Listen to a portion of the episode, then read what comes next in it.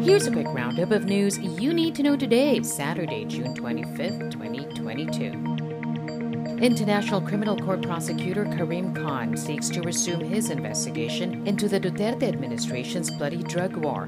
Khan claims the Philippine government has not demonstrated that it has investigated or is investigating the alleged crimes, which was the basis for the ICC to accept the Philippine government's request to suspend the probe in November 2021.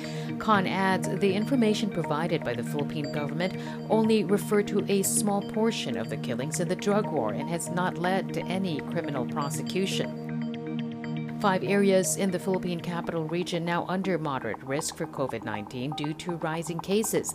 These are Pasig, San Juan, Quezon City, Marikina, and Pateros. But the health department says they still don't see the need to escalate Metro Manila to alert level 2 as hospital admissions are still low. They will, however, seek to expand the coverage of the second booster dose to address waning immunity. And a security group is formed to protect the Philippine Vice President.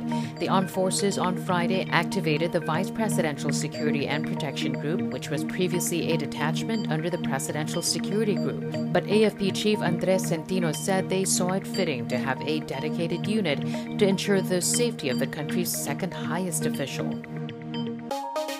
And that's your latest news alert. For more stories, go to news.abs-cbn.com and iwanttfc.tv.